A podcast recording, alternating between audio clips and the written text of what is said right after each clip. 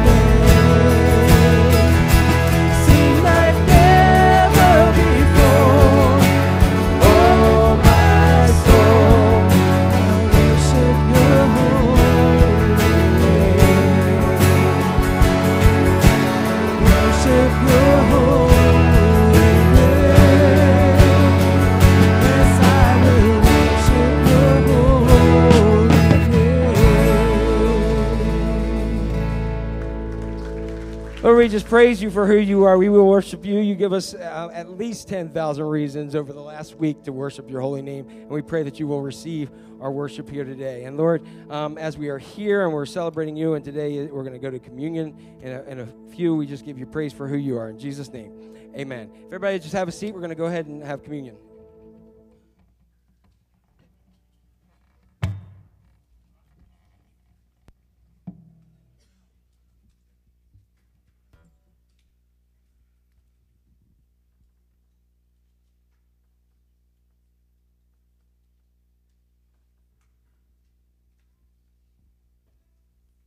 Everyone, how you doing? All right, good, good to good to have everybody here in the house of the Lord. Um, how many remember, real quick? How many remember that first song today? Anybody? That's an old one. Meet with you by a great name uh, for a group. Ten shekels shirt. Isn't that a great name? Um, so anyway, um, we are here. We're here to celebrate communion, and um, in order to do so, uh, Jesus said, "Do this in remembrance of me." And so, um, so what what we're doing is, hopefully, we always focus and remember Jesus, but in this case, we're remembering what He did for us. And so, um, what we recognize is on the night in which Jesus gave himself up for us, he took uh, bread that was in the Seder meal. The Seder meal I love to share is a, um, was a tradition recognizing God redeeming and freeing the people from Egypt's captivity. Um, and they had a part in there in their history where they forgot about it and they did it as a remember. So, what's really interesting is Jesus said, Do this in remembrance of me, but there's a term constantly in the Seder meal called Zachor. Everybody say Zachor. There you go. That's, um, that's Hebrew. And what it just means is remember. And so we want to do. So th- there's a lot of remembrance in this. And so they were saying, remember what Moses did, remember this, remember that.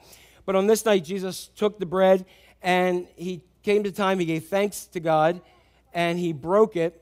And as he broke it, he gave it to his disciples and said, Zachor, do this in remembrance of me.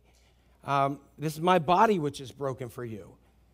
Do this in remembrance of me. And so he pa- passed it around, and many people believe that at that point, with the breaking of the bread, there was a part in the Seder meal called the Afikoman, and they would break it, and they had like a couple napkins, and they put it in, in uh, between, and they go hide it. And the youngest person in the Seder meal, still today they do this in Jewish tradition, goes to find it. It's like a hide and seek kind of thing. The good thing for us is Jesus said, No, my body is not hidden, it's for the world, broken for the world. All right, so he did that. Then after supper was over, and that's important because there's a lot of cups in the Seder meal. And many people believe at this time it probably was the cup of Elijah. And so he began to give thanks to God. Once again, thank you, God, Lord God, a ruler and sovereign of the universe that will give us fruit of the vine that we may have drink. And he began to pass that around to his disciples, something they had heard a long, long time. But this time he said, Hey, wait a second. This is my blood poured out for you and for many for the forgiveness of sins. Drink this and do this in remembrance of me. In this act, with the Afikoman and, and maybe the cup of Elijah this time, um, uh, or the cup of redemption, excuse me, not the cup of Elijah, there's one of those as well. But they had a seat for Elijah there. But the cup of redemption, which would have been at the end of the Seder meal, what Jesus was saying is exactly what happened in the Exodus, where Moses went and said, Let my people go, and they celebrated God redeeming their people, Israel. In this act, Jesus was saying, Afikoman, which means I have come, and the cup of redemption to redeem you. So Jesus was saying, By my sacrifice, not by the sacrifice of a lamb as it was in the Old Testament for the angel of death passed by, but my sacrifice as the spotless lamb, giving my life for you and for your forgiveness of your sins, I am going to redeem you and reconnect you to the Father. If you ever know, redeem's not something we use a lot, but if you ever, anybody ever use coupons? And they, what does it say? Redeem for. Jesus gave you a coupon that no matter what we do in our life as we seek and have a relationship with Him, he, we don't get looked at in our own sin. But when we face the Lord and we, start to feel that, oh my gosh, I'm going to be judged for all my sin rightly, we just give him the coupon and say, hey, Jesus says, I paid the price. And we get right in, not by our own action, but by him. And so Jesus said, Do this in remembrance of me. I love the fact that uh, grain has to be pressed out and put together in order to make bread. Like nobody grabs a piece of grain and goes ahead and puts peanut butter and jelly on it and eats it. Doesn't work that way. And, and, and grapes, like you don't say, mm, I'm thirsty, and you eat grain, you, I'm hungry and thirsty, and you eat grain and, um, and eat grapes and drink the juice. No, all those are pressed out and come together, and that's what the church is. The church is a bunch of people in different areas pressed out of our own uh, individual nature, but put together in the grace and love of God the Father through Jesus Christ the Son. And so, Lord, in remembrance of these your mighty acts in Jesus Christ, we offer ourselves as a holy and living sacrifice in union with Christ's offering for us. As we proclaim the mystery of faith that Christ has died, Christ has risen, and Christ will come again. I feel so lame saying that because we just say, oh, Jesus died, he rose, and he's going to come again. That is the most important event ever in history. And we just take it so much for granted. So, in this part, we want to connect with him. So Christ died, Christ is risen, Christ will come again. So we pray that he will pour out his Holy Spirit on, on these gifts and on all of us here, that he may make these gifts be the body and blood of Christ, that we may be for the world. The body of Christ, redeemed and set apart by his precious blood. There's a couple things to communion that we celebrate in this church. Number one, everybody has to say, What do you do with Jesus? If you remember, I gave you the questions to a test last week. You remember? The question to the test is uh, God's going to say, What did you do with my son? And the proper answer was, I accepted his, his offer of salvation. He's like, good to go. All right, so that's, that's the one thing. You got to deal with Jesus one time or another. C.S. Lewis said Jesus is one of three things he's either liar, lunatic, or savior. If he's a liar, all of Western, or a lunatic, all Western civilization and all civilization is based off of a liar and a lunatic. It seems like it is now, but um, back then not. So he is the savior of the world. You got to deal with that with yourself. Um, the other thing is, do you have sin in your life? What is sin? It means you missed the mark. Anybody miss the mark of what God intended? Anybody do it this week? Anybody do it on the morning on your way here? All right, yeah.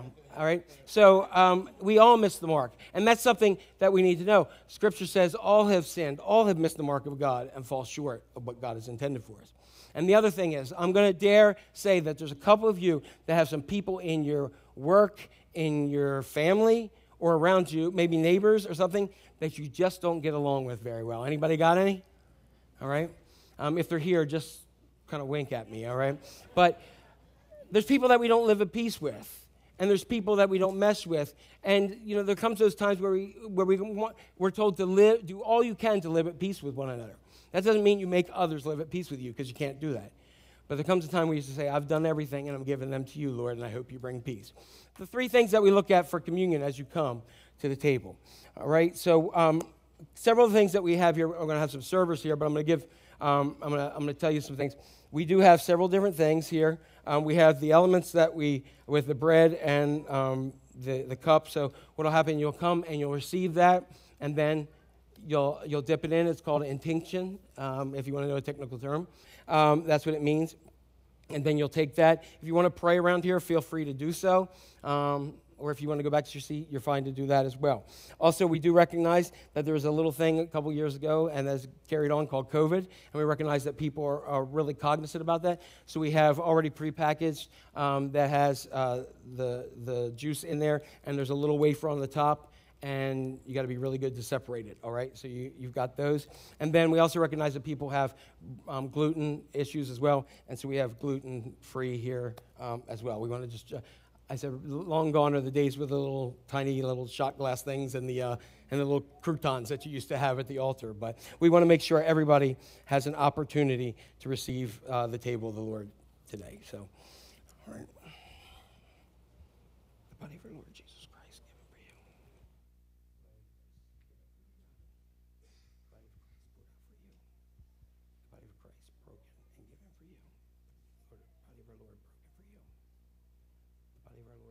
given for you. The body of Christ broken for you.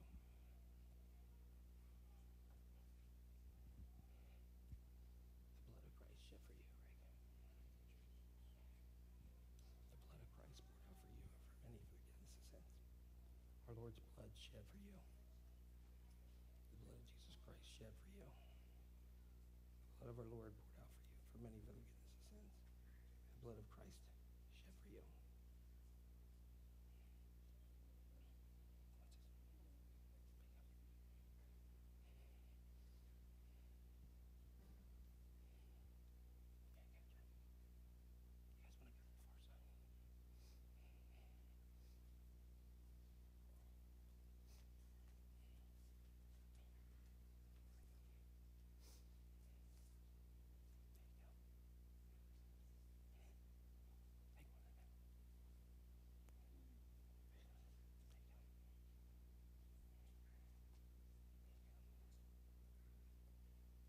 So we do have some ushers in the back. They're going to help assist you, and I'm going to see that I get this right. I'll try to get it right.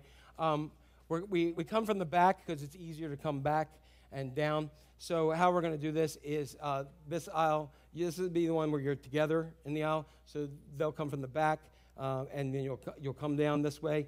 This section will come down here and then return that side uh, this section will come down and return this way. Unless you want gluten free, just come on, or, or the little cups, you can, wherever section, come over here. If you're in this section, um, far section, you'll come down and you'll make your way around to the outside. Again, unless you need some of the other areas. All right? Everybody understand? If not, the ushers are there to help you.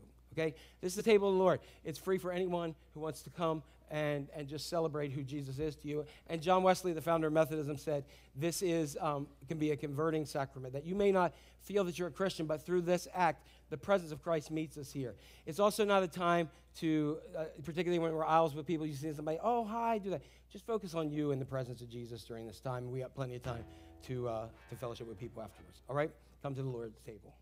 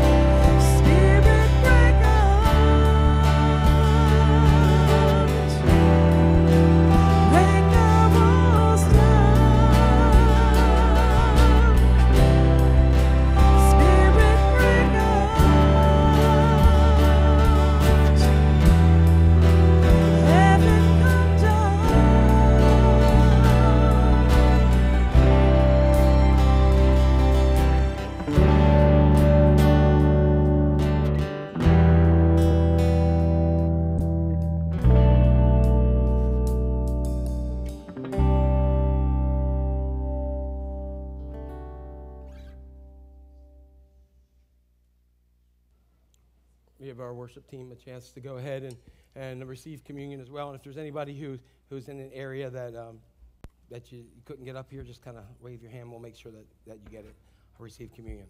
But um, it's, uh, it's uh, very interesting as, uh, as we see that, you know, out of many are one, and that's the church. That's, the, that's why we're called the body of Christ. Like we look at uh, individuals in, in their body, that there's one person in a body, but there's all kinds of different parts, and that's what the church is. And so we all have different parts, different people from different areas, um, and, uh, and it's just awesome to be part of the body of Christ. Amen? Amen? All right. All right, so at this time, our kids, if they haven't left, they can go to our Haven kids. Everybody else here, we're going to get old school. I want you to look at somebody, at two people and say, The peace of Christ be with you. And then you respond, and also with you. Going old school.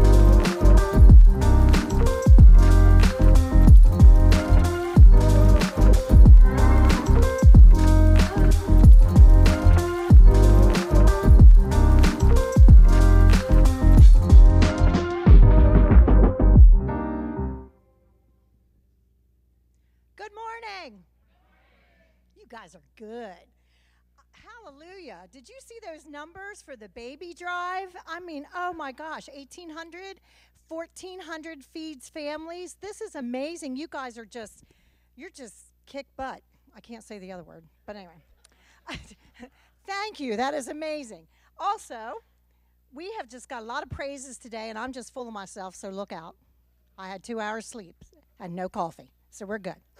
Vacation Bible School. If you've not gotten your young ones signed up, get them signed up.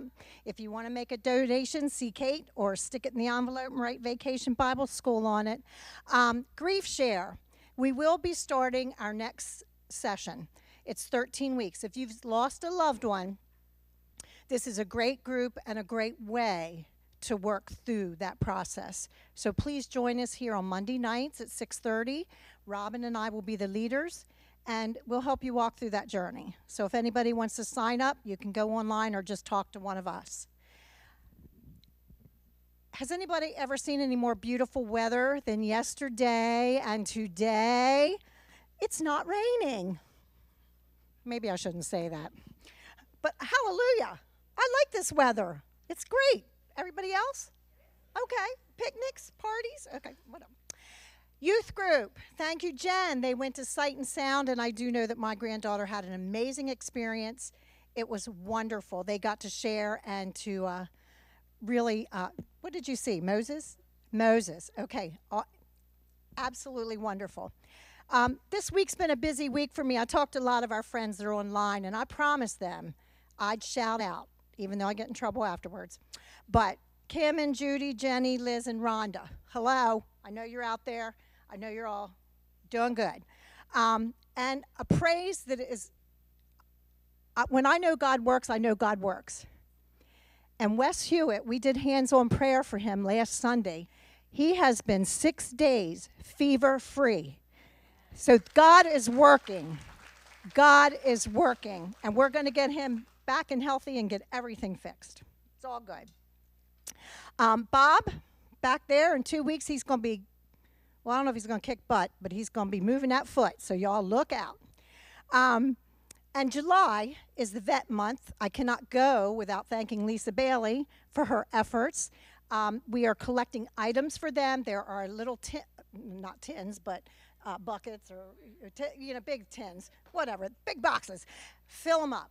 You got till next Sunday. Just fill them up because we are blessing them with with what they need, and the list is out there if you need to know what it is.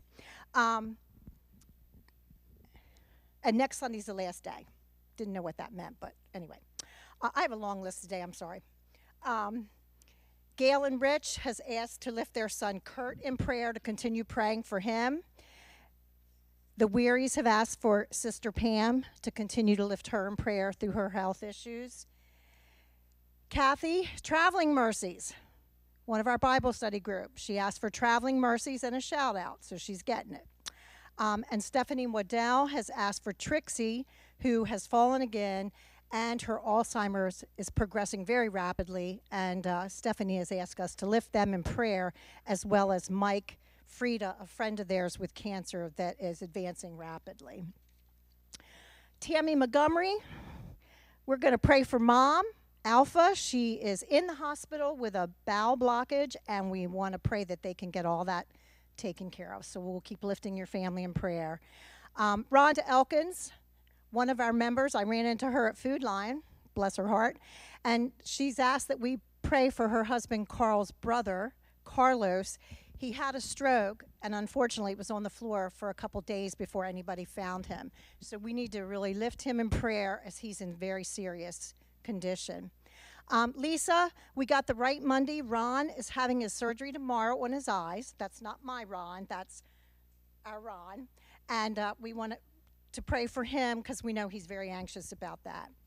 Um, and I'm shouting out a special prayer to Gay Ann and Ed because I know that they're very busy taking care of their da- her dad that's moved up here. So, all of you who are caregivers, I lift you in prayer for all the strength and all the things that you do for the people that you love.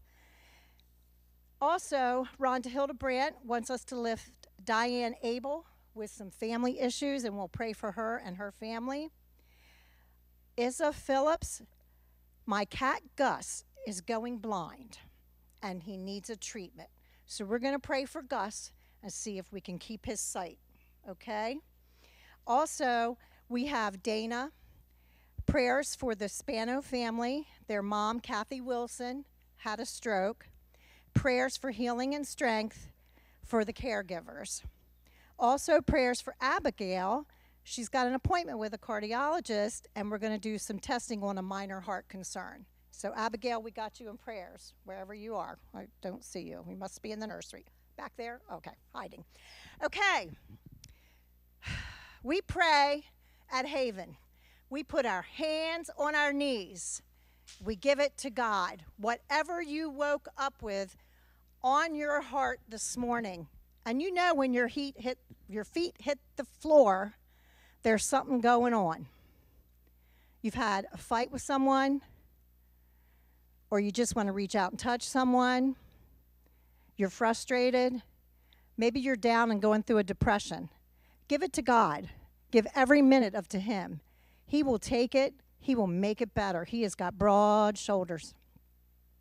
He will give you back your life and your love. So give it to God, whatever is on your heart. Make it known to Him. And now we're going to lift our hands because that's how we receive God's love, His grace, His mercy. Amazing. And when we receive those things, God heals our hearts and He heals others. And I pray that today that He is healing for everyone that we've prayed for. This was a long list today. A lot of people need prayer and, and our love. So let's receive it from God and let's give it to others. And let's continue to pay it forward because I know you guys are doing that and I appreciate it because all the love we move for God brings one person closer to heaven. In Jesus' name, I pray these things. Amen.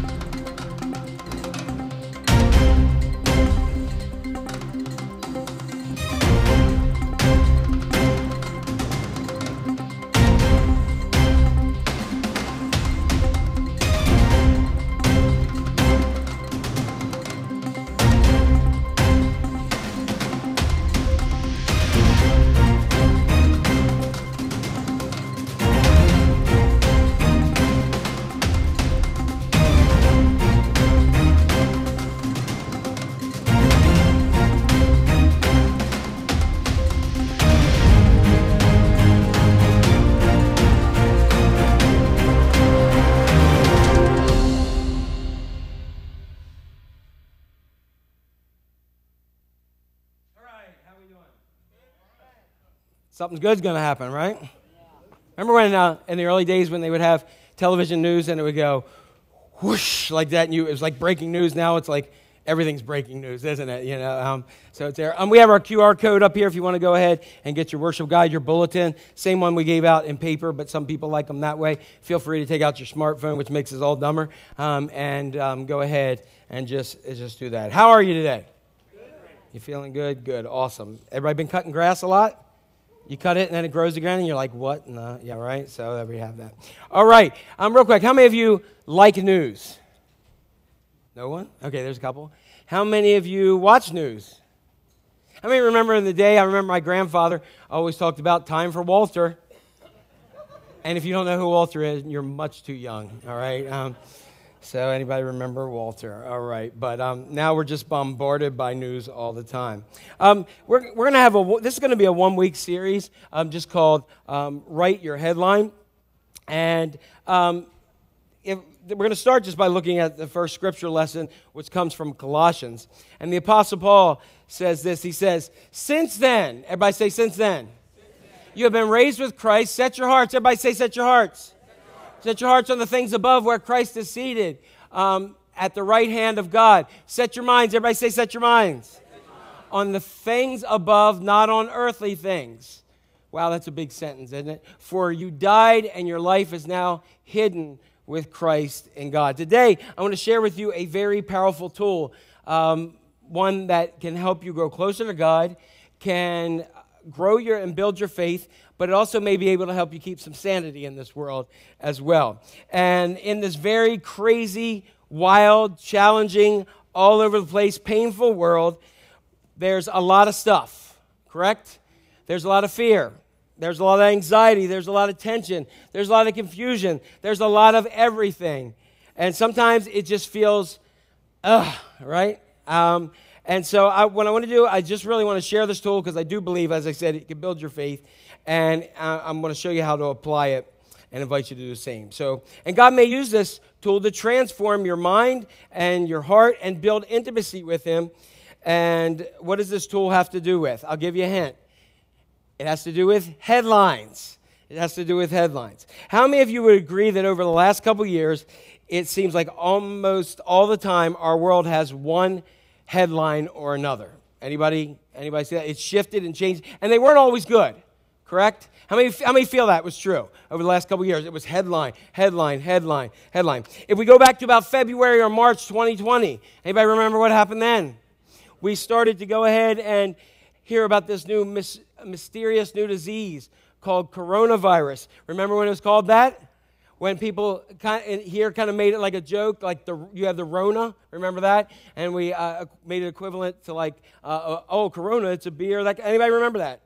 All right. Um, so we had that. It was it was uh, you know kind of like oh okay a little bit. There was jokes everywhere, and then um, it was no longer intriguing or funny because we knew people who got it. Then we knew people who died from it, and uh, it was scary. Correct? We didn't know. Um, I remember going, you go to the stores and you had, they had the tape on the aisle, you had to go one way. And I remember seeing some people with like, looked like they were going into a hazmat place um, because we didn't know. And there was a lot of fear about how that would happen. Um, and then, so we have that kind of stuff. People, um, it was started spreading all over the world. People were dying. People, uh, jobs were vanishing. Businesses were shutting down, and we had to stay home. Now, for a while, that was fun, right? But a little bit after, when you're looking at everybody in this house, you were pretty much done with it, weren't you? Um, ready to go. And does anybody remember the big tragedy of the global shortage of toilet paper? Anybody remember that?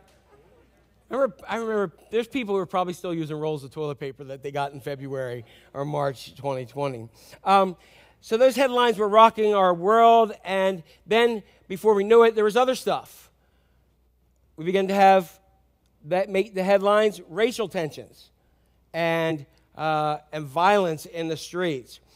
We also had this thing called an election. Anybody remember? Didn't we kind of have an election? Um, remember that? Yeah. So we had all this election and tension, and people began to hate each other over all kinds of different things. Um, uh, and then we had, in the midst of that, we had the Me Too movement that really came to the forefront.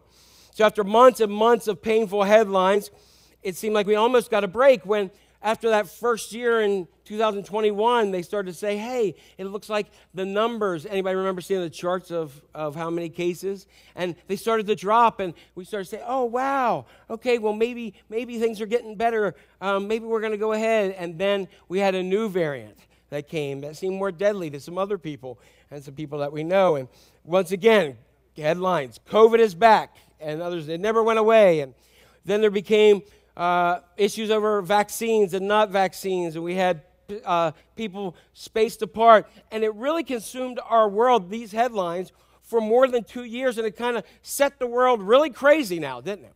And made it uh, all over the place. And so we dealt with this time and time and time again. And many of these headlines felt so negative. Anybody, anybody a sports fan? Do you remember watching sports with the cardboard cutouts? And you could pay for your face to be like, like this? Or bas- uh, um, pro wrestling had, uh, some basketball had just people watching on Zoom. And we all know what Zoom is now. How many of you knew about Zoom before COVID? How many of you have used Zoom now or some kind of video chat? All right. Um, lots of different things changed because these headlines. A lot of them felt so negative, and it just seemed like it made other people negative and just it continued on and on again. I remember thinking, oh, wow, now that we can get out and we, we can see people, people will be nicer. Not, okay? We had this whole kind of other thing. And then COVID is leaving, and then again, COVID is back, and then COVID, I mean, it was everywhere. And so many of those were so negative as we look about. Now, as we talk about headlines, I want to bring this tool to you. And how many of you realize this? not all headlines are true. You, you know that, correct? I was undergraduate journalism, so I spent a lot of time doing headlines and, and articles. And um, you realize that some of them aren't true. And, and, there's some famous ones that aren't true that I want to share with you right here. Let's look. I got some of these up here. Let's take a look. Um, the first one is about the Titanic. The Titanic sinking no lives lost. We wish that was the case. And you can see over here, all Titanic passengers are safe and transferred to lifeboats at sea. That was not true, correct? All right. Jack went down off the door, right? Took you a while there. All right. Should have thrown her off that door in two minutes. But anyway, just telling you what this Jack would do, all right? I've been like, didn't we just meet? Bye. Um, all right. Um, search your pockets first. Okay, anybody knows the Titanic? All right. What about this one? Dewey defeats Truman. Some of you may say, Who the heck is Dewey? You don't know because he was supposed to be president, but he did not defeat Truman. And it was a wrong, wrong one. I was there. What about this one done in the 1929? Hitler tamed by prison. No. All right? It was put out um, by the New York Times that Adolf Hitler, um, who, was, who, who created a lot of problems in Germany, was tamed by prison in the 20s. Nah, he caused a lot of problems for everything else um, after that. Um, what about this one here? Babies will disappear in the next hundred years except for imported ones. This is a real article by a sociologist, and somebody, uh, Melissa and I didn't read this because we've got five kids, and some of you guys didn't either as well. Um, now, not all of them are true, like some of these, but some of them are downright ridiculous. And let's look at this one. Hospitals resort to hiring doctors. Wow, isn't that novel? Uh, so we want, we want to have that. Sometimes it doesn't feel like there's any doctors around when we're there um, or if we're in the hospital, but hey. Um, I love this one here uh, from Oklahoma City. Rally against apathy, draw small crowd. uh, uh, what about this? Uh, city unsure why the sewer smells we wonder what's going on in our in our politics all right? Um, and this one you know i mean i've heard of covert things. China may be using the sea to hide its submarines. Okay? Um, yeah this is funny. Safety meeting ends in accident. Oops. This one is bad but i had to share it because this is too far. One armed man applauds the kindness of strangers that, whoever wrote that article needs to be fired. Um, that's just awful. Um, and you know, we all know that there's some people that get, there's a lot of people getting arrested, but this guy has gotten arrested on, for everything. So we've got one person who's taken the toll for all of us. Um, this was a, a, television thing. A man in boxers leads police on brief chase. I'm, how many of you like lemonade? Anybody like lemonade? I can't stand lemonade. I never like it. it Makes me more thirsty. And I think here's why. Cal urine makes for juicy lemonade, lemons. How many of you still like lemonade? All right, there we go. Um, this one I don't get. Woman accidentally joins search party looking for herself. If you read the article, she joined the search party and was looking around. They, she goes, Who were looking for? And found out it was her. so, all right. Uh, like if they, they found, you get that? They found her. She was with them. Nobody knew that they found, uh, sorry, okay.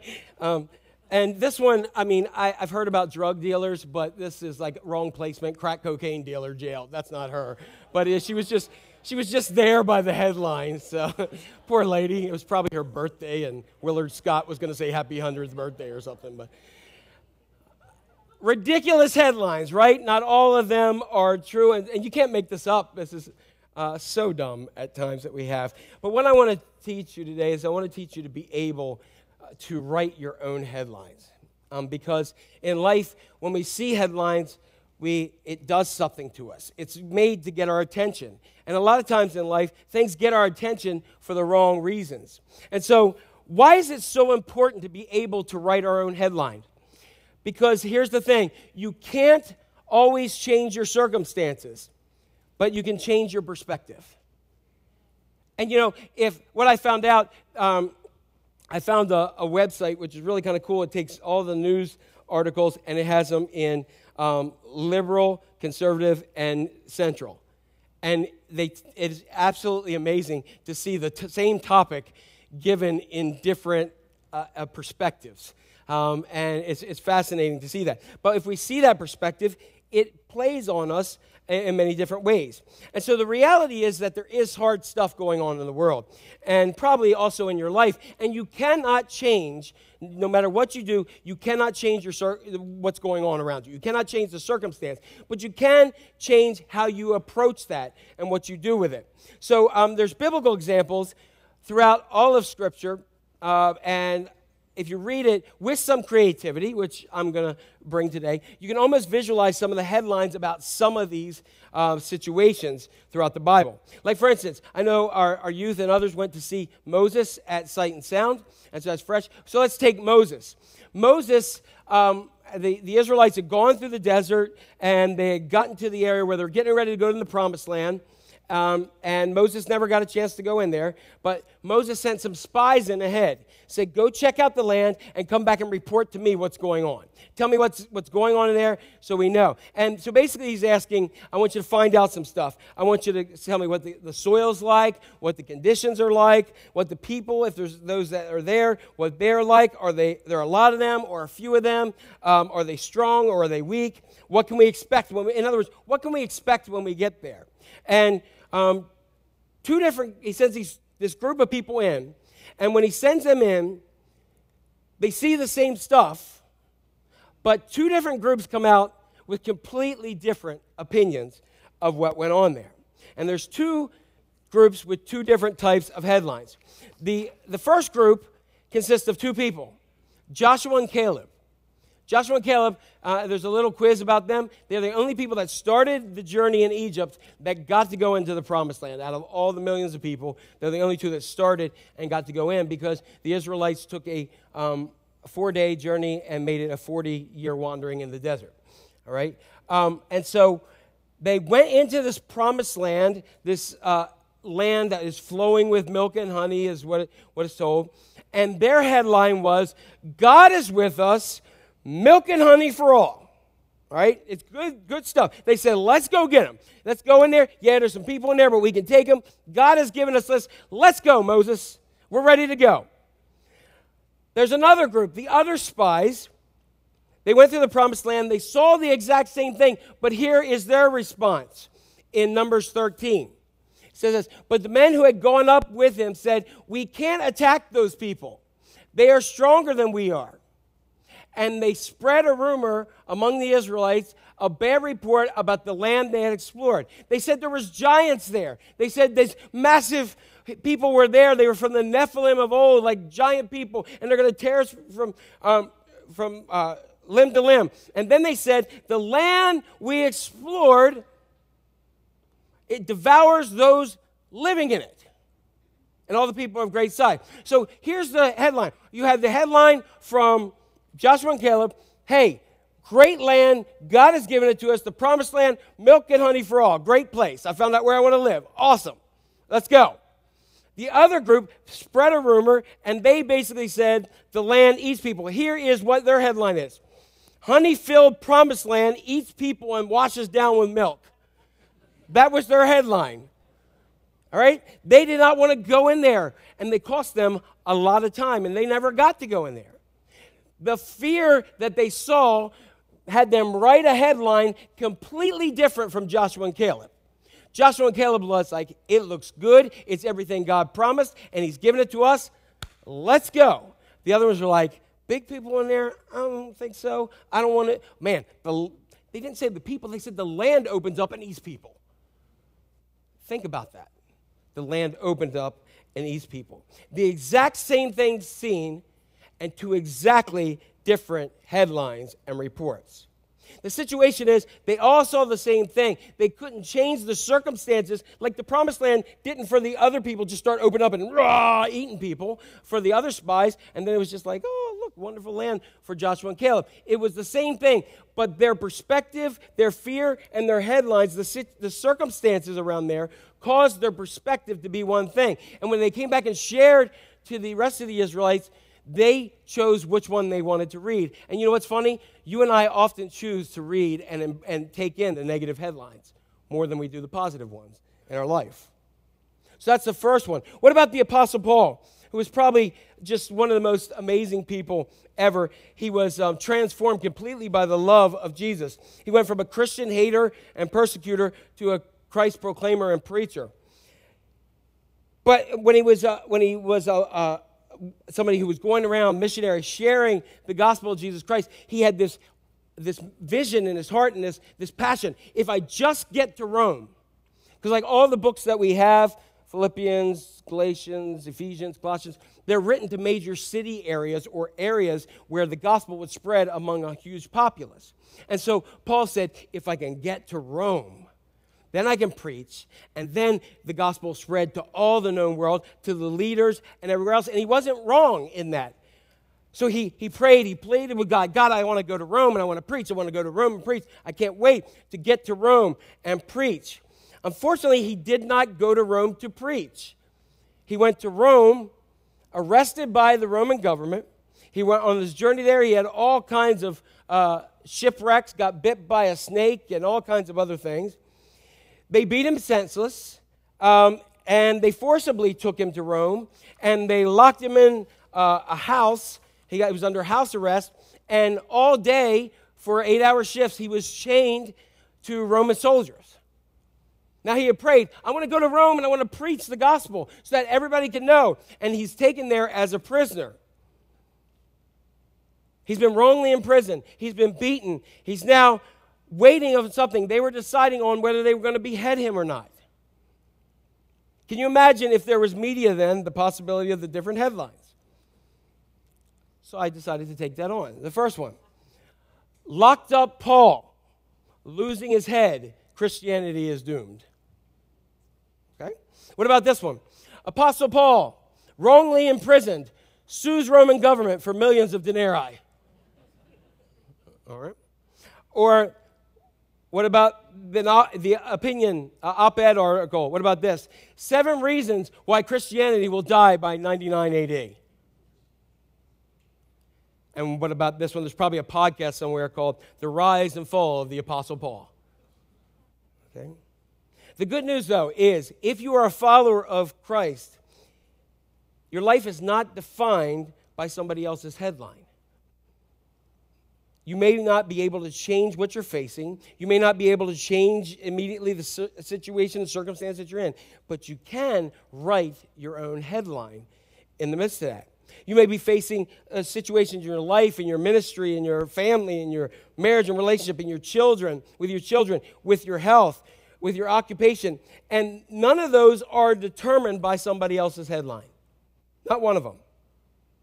And when we get a revelation that what somebody else writes as my headline is not my story, when we get that, we have a revelation that we read in Colossians, and it says, We don't set our mind on earthly things, but we set our minds on the things above. Romans chapter 12, verse 2, the Apostle Paul writes this Do not conform to the pattern of this world, but be transformed, be metamorphosized, um, trans- be transformed. How? By the renewing of your mind. We did a whole series. If you want to go ahead and look at it, um, you can. There's a QR code in the front. You can go ahead and get the app and check that out, or you can go to havencc.org. And it was done several years ago, I believe in 2011. We did a whole series on this about transforming your mind called Mindfield. And some of you might remember that series. And, and it's about that you are the agent of transforming your mind. I, mean, I often thought that you come to Jesus like, oh, my mind's transformed. That's not how it works. If it was, then I'd never sin and it would be awesome. But I sin a lot. You know why? Because I, I get anxiety, I get depression, I get frustrated, I get angry. I have all those emotions. And usually that's based on the circumstances around me or the headline that somebody's writing about me. Anybody else with me here? And so, how do I do that? I've got to go ahead and I've got to transform my mind. I have to be the agent of that, and I do that through the Holy Spirit and through the Word of God. Because once we transform our mind, it tells us then and only then can we test and approve God's perfect will for our lives. And so, in that series, Mindfield, we talked about a skill that is used by many good counselors. And I believe God can use it in an even more powerful way. It's called cognitive reframing. Everybody say cognitive reframing. Use that in a sense today and make somebody think that you're really, really intelligent, all right? And what this simply means is this shifting your mindset to look at a situation or relationship from a, a, a positive perspective. Okay? So you notice said, what are the two things? A situation or a relationship. So let's go back to this. That we you guys admitted over in communion that there may be some people that you have a kind of eh, here they come relationship with. Try to change, you can't change them. One of the things I've learned is you cannot change people. Anybody ever tried? Doesn't work. So what can I do? I can only change how I relate to them. Now, part of that change may be like I don't hang around them, or if I see them coming down the aisle in the store, I run to the other aisle. I get that. But, but chances are sometime I'm going to run into them. And when you, you know those people you see and just like all kinds of emotions? And you, you see them and you're like, they didn't see me, and they're like, hey! And you're like, mm, hi. How are you? Good? And you're like, pull out your phone like you're trying to talk or whatever you do. And, and so, but we can, in those relationships, change your perspective on it. Just change your perspective. Like, I'm going to be here five minutes. Look at them as, as God does. Maybe as somebody looks at you, there might be somebody in your life like, oh my gosh, here comes Jack. Go and run. I haven't been in church in a while, and he's going to ask me. I'm not going to ask you that, but you know that's between you and God. But um, Wayne, our old worship leader, used to see people, and he said people would see him in, in the store and say, um, they'd see him and go, "Hey, uh, I haven't been." Uh, hadn't been in church in a while, and he'd go, "I don't care." that was his response because he's like, he's like, "It's not my deal; it's yours." He never understood. He's an old Marine too, so let him go. Um, but uh, but you know, it's one of those things we got to change how we do that. What about situations? I'm going to tell you this week somebody's going to make you mad. Somebody's going to let you down. Somebody's going to frustrate you. Somebody's going to tell somebody something that you told them not to tell anybody. Expect it. And when you do, find out how you're going to deal with it. Because if you're like me, we have what's called neural pathways. And the best way to look at this is have you ever been to some place where there's like a lot of grass? It's a public place, a lot of grass, and then there's a, a sidewalk that goes down here, like in a right angle. And then you look and you see like a worn path through here. That's what we do with our neural pathways. We think things so long that actually, when we've done that for so many years, that we keep going down that same pathway. And some of those pathways are not good for us. Some of the ways we process things are not good. So, you know what we have to do? We have to create another neural pathway. It's easy to go down the path that we always travel, it's hard to take another path. But I'm going to tell you, it's freeing in relationships and other situations when you go ahead and are willing to take another pathway through cognitive reframing and to do that. So, um, So we need to go ahead and embrace that. It's not thinking, cognitive reframing is not thinking what's impure or looking for what's wrong or being upset about what doesn't work out or what we don't have. It's simply thinking about what's pure, what's right, and being thankful for what you do have and, and the good that we do have in life. Um, because you, you're not going to be able to change what's happening to you, but you can change your perspective through renewing of your mind. Um, the second thing is our lives are always moving in the direction of our strongest thoughts. Anybody a parent? How many of you know from the early stage what your kids want? Anybody have mom, mom, mommy, mom, mommy, mom, mom, mom, mom, mom, mom, dad, dad, daddy, dad, dad, daddy, daddy, daddy, mom, mom, mom, mom, mom, mom. Can I go? Can I have? Can I have? Can I have? No. Can I have? Can I have? Can I have? I want. Please. Can I? They had this. They had that one. That one did that. How come I can't? And you're like, why are they driving you crazy? Because that's their strongest thought. Take a young child into a toy section of a store and see how much they say, okay, Father, I, don't, I will do without today, and they walk on. No, it's constant. Can I have? Can I want? Can I have? Can I have? Can I have? Can I want? And we have a lot of grown up children that, that do that. Our minds are always moving in a direction. For instance, when you're hungry and that commercial comes on, and they make that food look a lot better than it is when you pay for it. The reason why they pay for advertising is because they want that to be your strongest thought, because they want you to get up and to go buy it, correct? And we do, don't we? Now we don't even have to get up. We DoorDash it and we'll pay $15 for a bag of chips, right? We'll do whatever, that crazy stuff, because it's such a strong thought in us and we can't get it out of our minds. Science and scripture both agree, and the cognitive behavioral psychology is what science says. And they say a lot of the problems that we have relating are related to the wrong processes of thinking. Some of our relational challenges, some of our eating disorders, some of our addictions, some forms of anxiety are actually a result of toxic thinking. But God's word, the truth, says this in Proverbs 23. It justifies this, and it says, For as he thinks in his heart, so is he. What I will tell you, Everybody can tell you you're the best thing in the world. If you don't believe it, it's not true. I've, I've told people in counseling or other issues um, and just talking with people forever, your perspective is your reality. If you have a, a, a, couple or you have a couple people that are describing something, or we can go back to the family where there's something that happened and you're, you're talking to two kids or two different people in the family about something, you have two different perspectives on everything because they have different perspectives on things as well, and they believe different things about themselves. But as we think in our mind and in our heart, is how we are. You see, life is often such a reflection of the, of the thoughts that we have. If you think you can't do something, you're not going to do it. Uh, you say, I don't have what it takes, then you probably don't have what it takes because it's a defeatist mentality before you start. start. But if you think you probably will using God's grace, or if you dwell on your problems, like the world is bad, it's not going to matter, your problems are going to overwhelm you. We have to look to faith. We have to look um, to seek and find some solutions on our own and use our brains. We also have to, um, if, you, if you always feel like you're a victim, then you're always going to be a victim. If you believe that you can always overcome by the power of Jesus, you're always going to overcome by the power of Jesus. You ever been around somebody who is so negative that it makes you negative? Anybody? Anyone? Or is this just the people I'm hanging around with at times? Like there's some people, I, it might be at the gym. I'm there, I'm like, I'm trying to get this mess in shape, and I'm there, and it's just like one or two people all the time. It's like the sky is falling, and I'm like, I wish it would fall on you, you know? I mean, so I can get some peace, and then I'm gonna put these headphones in, you know? I mean, we have those people in our lives. How many of you have the opposite? How many have people that are so positive about everything? They're equally annoying. Anyone? Like just, whoa, yeah, yeah, it's great. You know, it's raining. Oh, well, the crops need, the grass, the grass needs to be watered. I'm cutting it five times. No, it doesn't. You know what I mean? And there's just people that always are on the positive side. And but I can tell you when life gets difficult and, and the big things hit, they're the people you want by your side, not the other ones. And, the, and you, we need that in our life time and time and time again.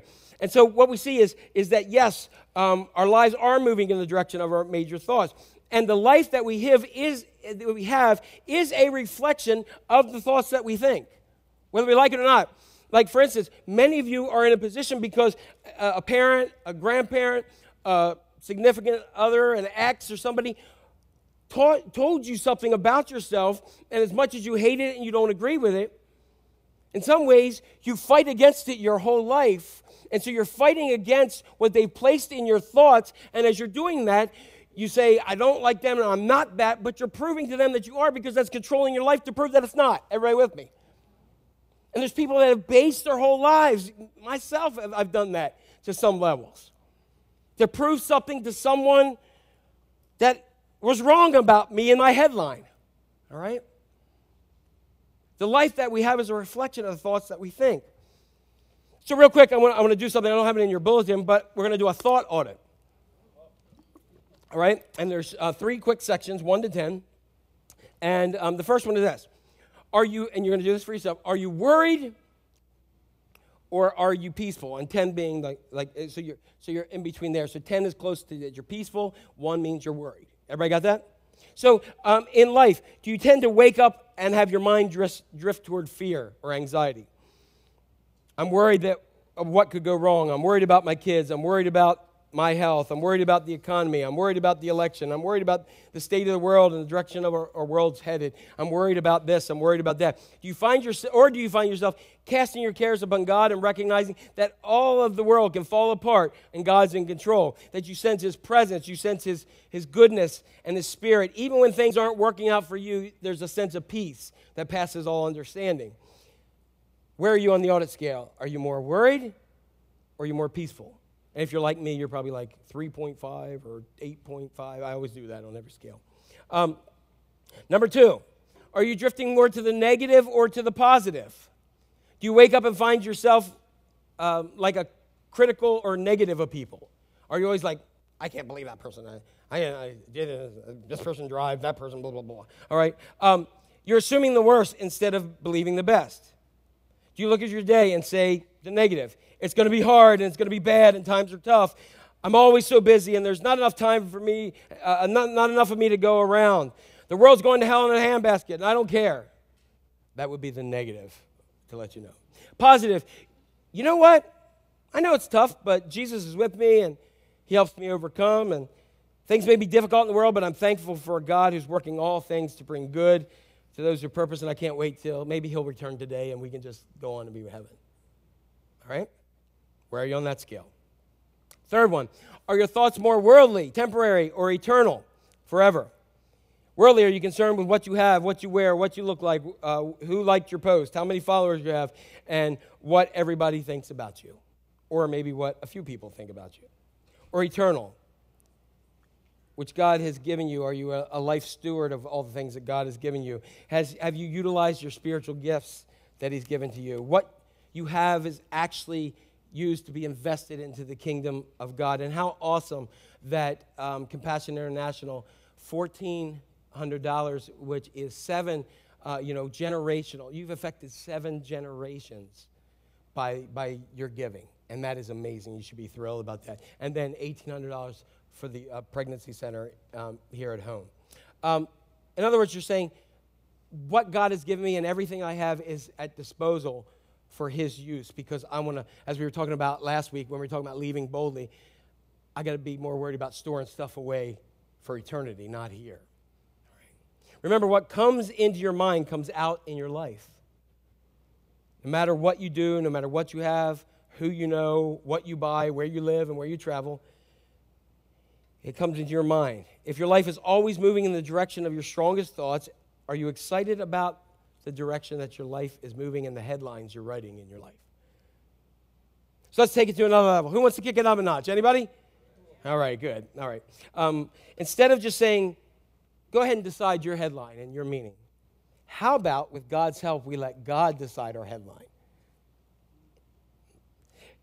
Not only for us to interpret, but when we serve a God who is powerful, that he can work in all things. Remember, that's a key thing. Work in all things, work in all things, work in all things. That'll shape your headline writing. When, when all the world is falling apart and you say, hey, God is working in all things, God is working in all things, God is working in all things.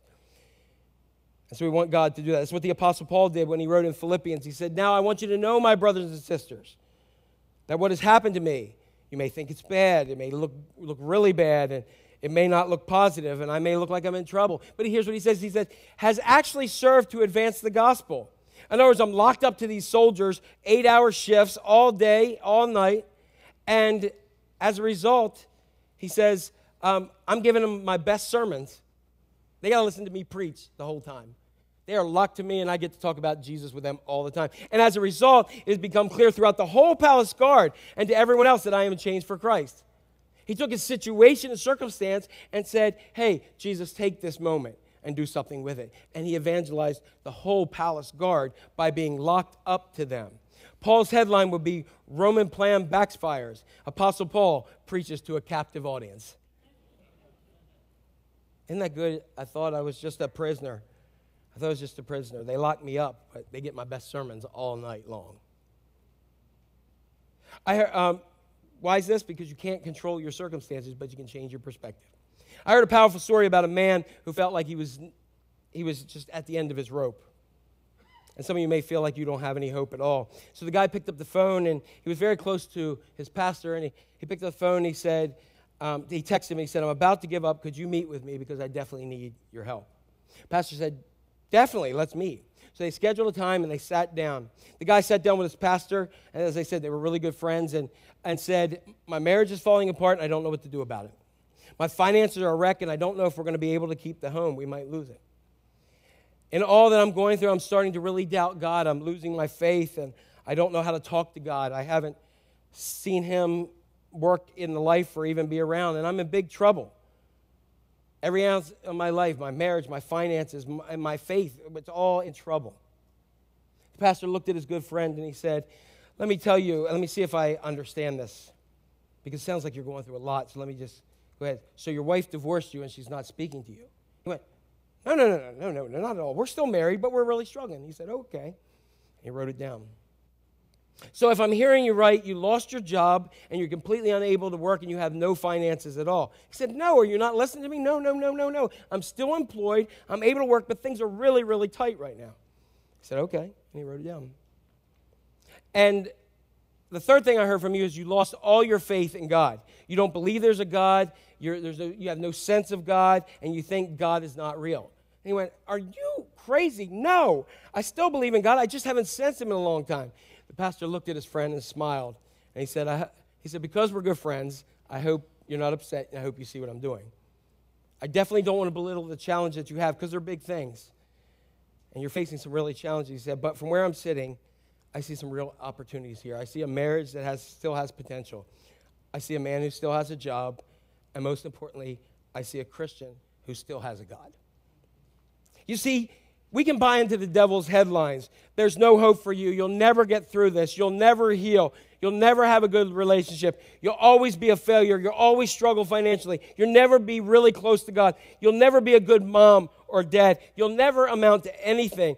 Or you can change your perspective by saying, my, I am a child of God. My God is with me. My God is always for me. And even though I don't like what I see, I know that God is working in all those things for the good of those who love Him, and I love Him. Because you've been raised with Christ, we need to set our minds on the things above. And so we need to write our, our headlines.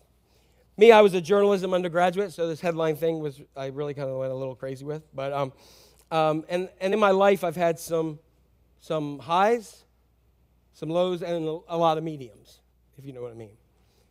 And over the last several years, many of you know I've had some real low times, and I've had, and I've worked really hard to try to let God renew my mind and help me renew my mind because I'm the agent of it.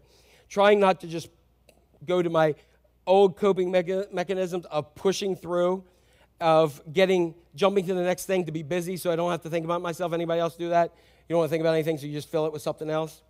Um, and other coping mechanisms in my life. And over the last several years of a lot of loss, a lot of personal attacks, a lot of pain, a lot of depression, a lot of major issues that hit at once, it just hit me hard. And it wasn't because of lack of faith. I mean, in the midst of that, I would tell people, no, God and I are good. It's just everything else I don't like. I'm not happy that He's not fixing it, but, you know, I, and I would go through that. But just because of the closeness of those that were around several of these things, for those through death or moving away, or others that just for unknown reasons just left my life, because of hurt and pain, I couldn't prevent on people that I love because of personal attacks where people aren't worried anymore in this. You know what? People aren't worried anymore about true or false in this world. They just want a headline. And all these things hit me hard. And there were some times I was having a hard time just holding together. And honestly, in doing the series, I started thinking, what's my headline? Well, I could have had a lot of negative headlines during those times. I could have had Job headlines, like Job's friends. Jack, life falling apart. People are leaving. People are dying. People are saying, What has he done? Curse God and die. Right? That's what Job's friends said. But I started thinking back, looking at what my headlines really were, and I came up with this one Parents, mentor, and closest friend, brother in Christ, who live their lives loving God and others, make it home. Or what about this? Evil and pain in the world in this world fails in comparison to God's healing. Or what about this? Personal attacks and hurts don't stop the work of God in my life. And this one I really like, this one here. Um, people who left my life intentionally obviously need help because Jack is an awesome child of God. Their loss. Right? That's my favorite one. It's my headline. It doesn't change the situation, but it changes the perspective. And the ultimate thing is this this headline I'm still standing because God's not done with me yet. Amen. I don't know who this is for, but if you're in Christ, we don't set our minds above, on earthly things, but we set them on the things above. We look for the good and we look to God. We don't think about what we don't have, we think about what God has given us. We don't complain about what's bad in the world all the time. We, we look for the work where God needs us in the world and we join it and connect to it. We don't get caught up in picking everyone apart, saying where they're wrong and where, they're, where this is wrong. Instead, we're looking for opportunities to love people, to share the grace and the love of Jesus. Instead of saying they're wrong and annoying, maybe they're just a candidate for the love of Christ. And maybe we change our headline. By the, by, by the way, some of you really have a lot of candidates who are ready for the love of Christ, right? Um, and guess what? They need it, just like I do. You can't always change your circumstances. You can't change your diagnosis. You can't change your relationships on your own. You can't always get your child to listen or to come back to Jesus. You can't always rebuild your faith in a moment after you've been let down. You can't always heal from a hurt that you've been tr- of betrayal in three seconds. But what I do promise you is with God's help, you can write your own headline and you can find a glorious ending in all that story. So, what's going to happen tomorrow this week? You're going to open up a news app, open up a newspaper, you're going to turn on whatever, um, you're going to open up your social media page, there's going to be a headline there.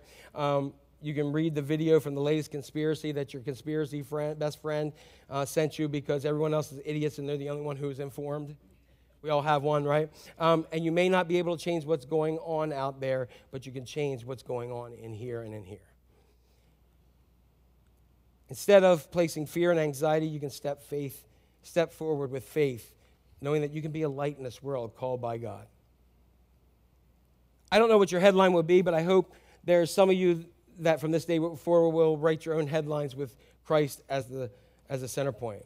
That you'll let God love you and help you renew your mind not just defining the situation or what somebody else is, that you let God help bring meaning to the situation. So what I did is I wanted to create a couple headlines that I hope that um, give you an idea of, of things that you might be facing.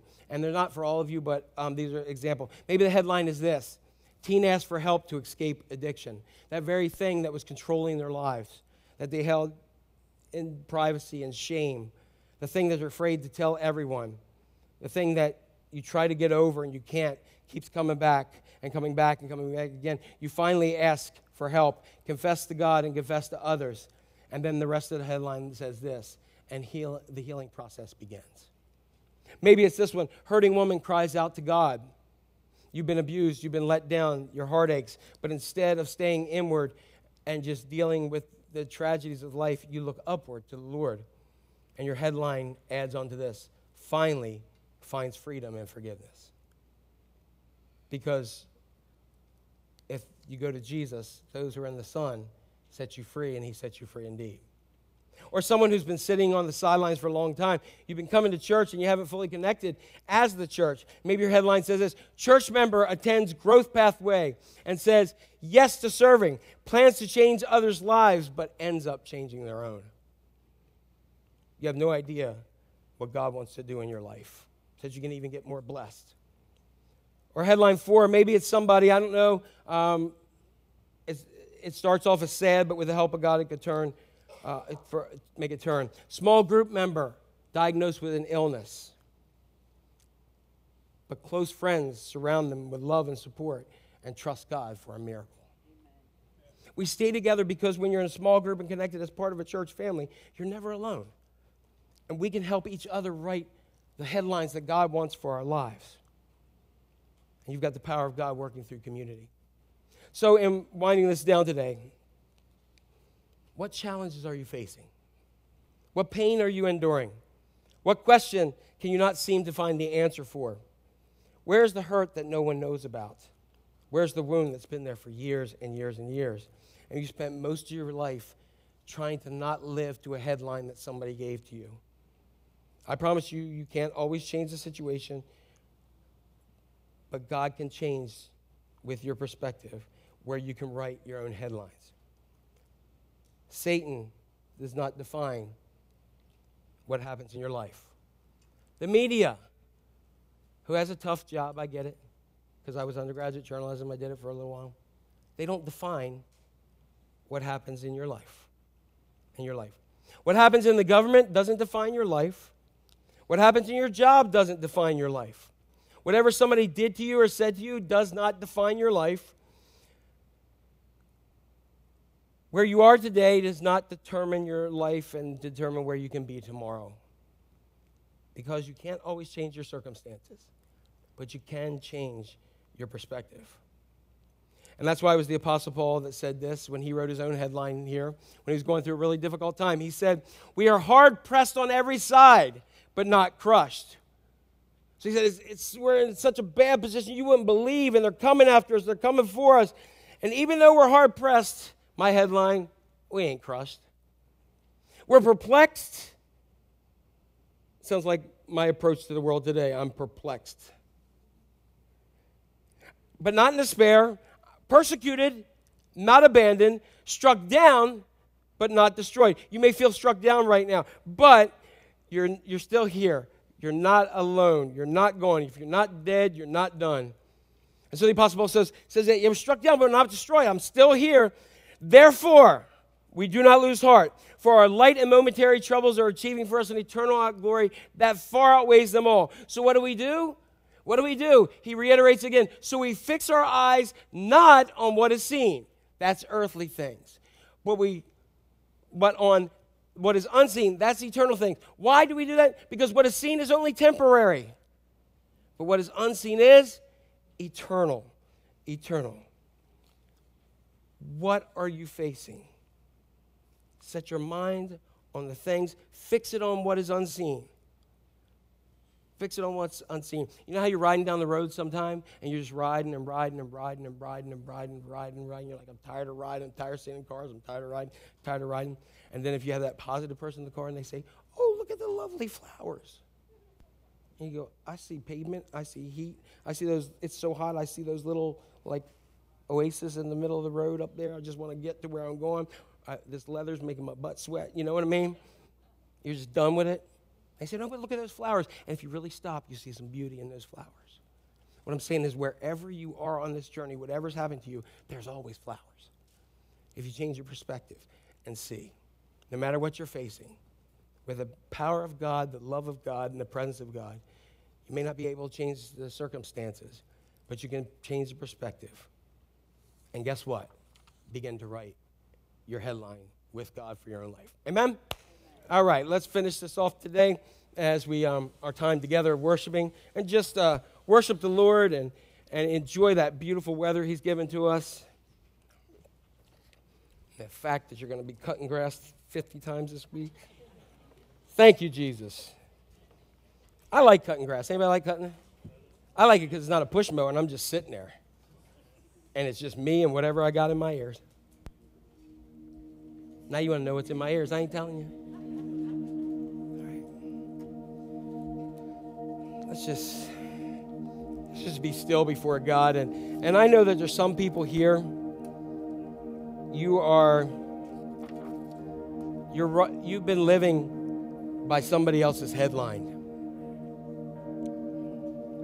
Or maybe you've been living by your own negative headline because you're just not sure. You, you somehow believe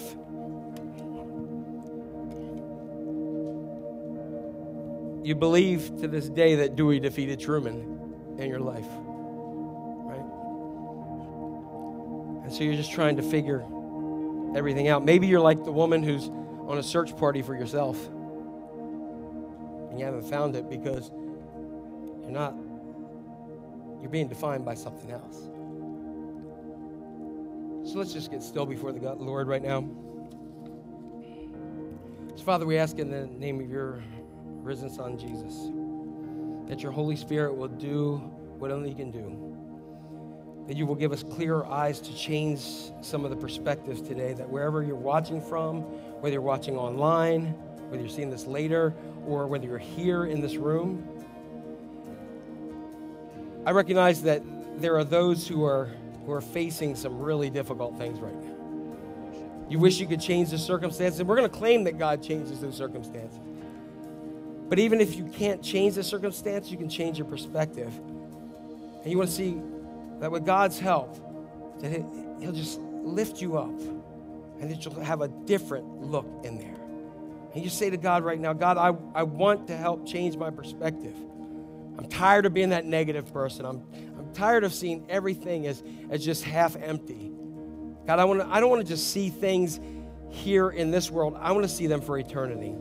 And so, Father, I pray in the middle of real trials and significant pain that God, for those who are battling anxiety or depression or suicidal thoughts or dealing with incredibly difficult people or afraid of a, for a job situation or trying to hang in there financially, whatever it is, God, I pray that we would not only that we not only define the meaning of that, but that you would help us define the meaning of who we are.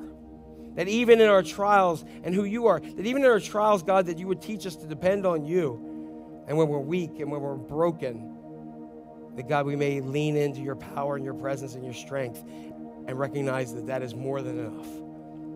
God, we may be crushed and we may be perplexed and we may be struck down, but I thank you that we're not crushed, we're not abandoned, and we're not in despair.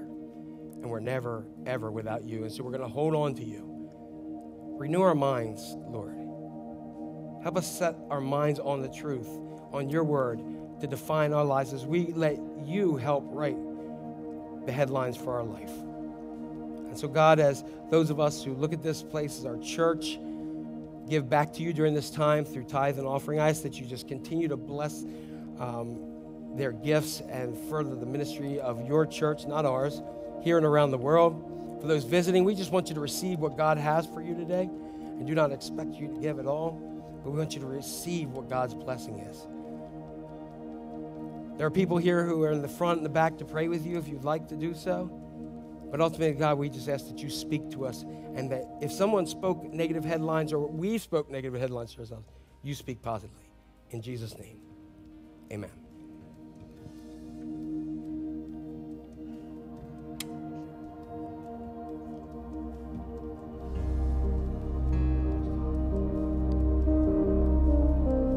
Here I am, down on my knees again, surrendering all, surrendering all. Find me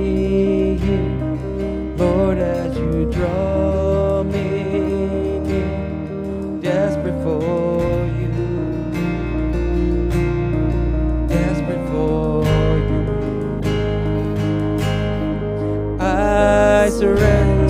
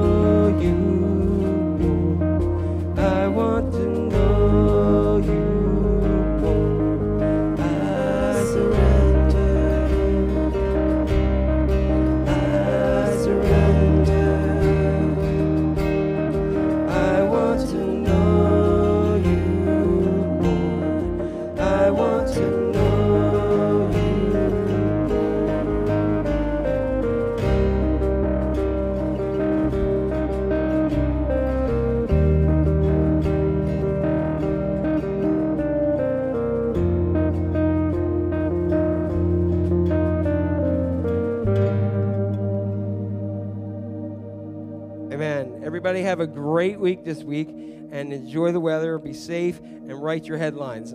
If you want, I'm going to challenge this week. Go on Facebook and just put your headline for your life down there. All right, bye. Have a great week.